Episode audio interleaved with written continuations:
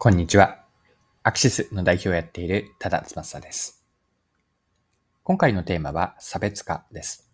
面白いと思ったある秋葉原のショップを取り上げて戦略やマーケティングに学べることを差別化というキーワードで掘り下げていきます。よかったら最後までぜひお付き合いください。よろしくお願いします。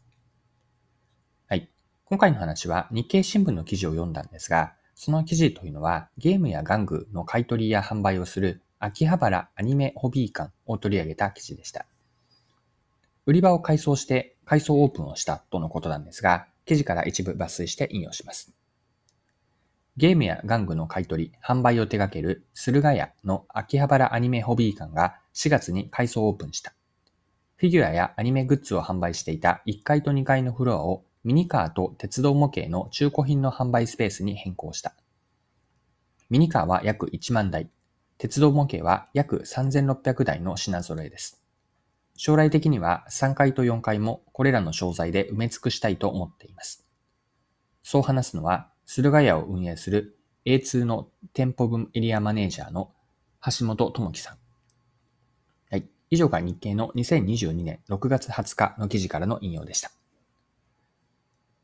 秋葉原アニメホビー館はもともと1階と2階のフロアではフィギュアやアニメグッズを販売していたんですが、今回の改装によってミニカーと鉄道模型の中古品の販売スペースに変更したんです。この変更の狙いはどこにあるのでしょうか？また記事から見ていきましょう。アニメ関連のグッズなど、秋葉原にあるお店と同じような商品を販売すると、時点への来店動機が曖昧になるところがありました。別の客層を狙った方が、より多くの人に楽しんでもらえるようお店作りができると思ったんです。圧倒的な品揃えが SNS で話題になり、ゴールデンウィークは昨年よりも多くの人がお店に足を運んだ。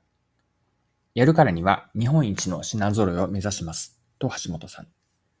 意気込みが伝わったのか、商品の並べ方や見せ方などをアドバイスしてくれるお客が増えているという。はい、以上が記事からです。今までは使っていなかったミニカーとか鉄道模型を展示し販売することによって新規のお客さんに来てもらうこと、これを狙ったわけなんです。はい。で、この秋葉原アニメホビー館の事例から学べるのは差別化についてなんです。改めて差別化とは何かなんですが、差別化とは突き詰めて言えば、人とは違うこと、他とは違うことをやることなんですよね。この時にマーケティングの視点に立って大事だと思うのは、お客さんから見てその違いに気づけるほど他との違いが際立っているか、違いを際立たせ、際立たせているかなんです。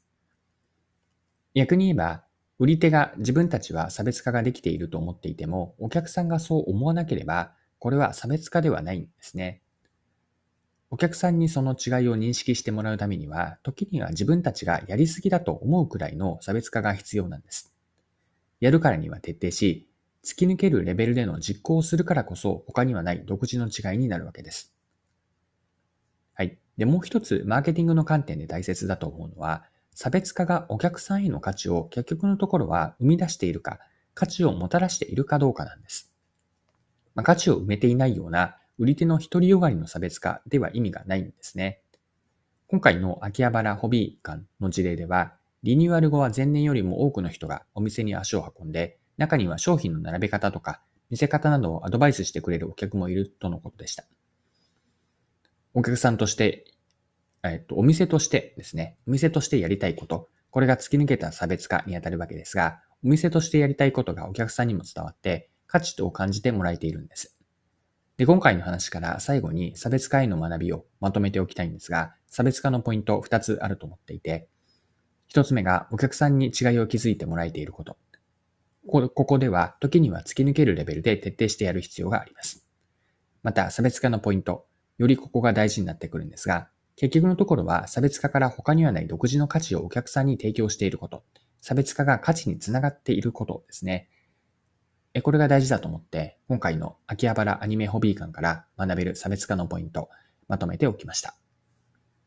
はい。今回も貴重なお時間を使って最後までお付き合いいただきありがとうございました。それでは今日も素敵な一日にしていきましょう。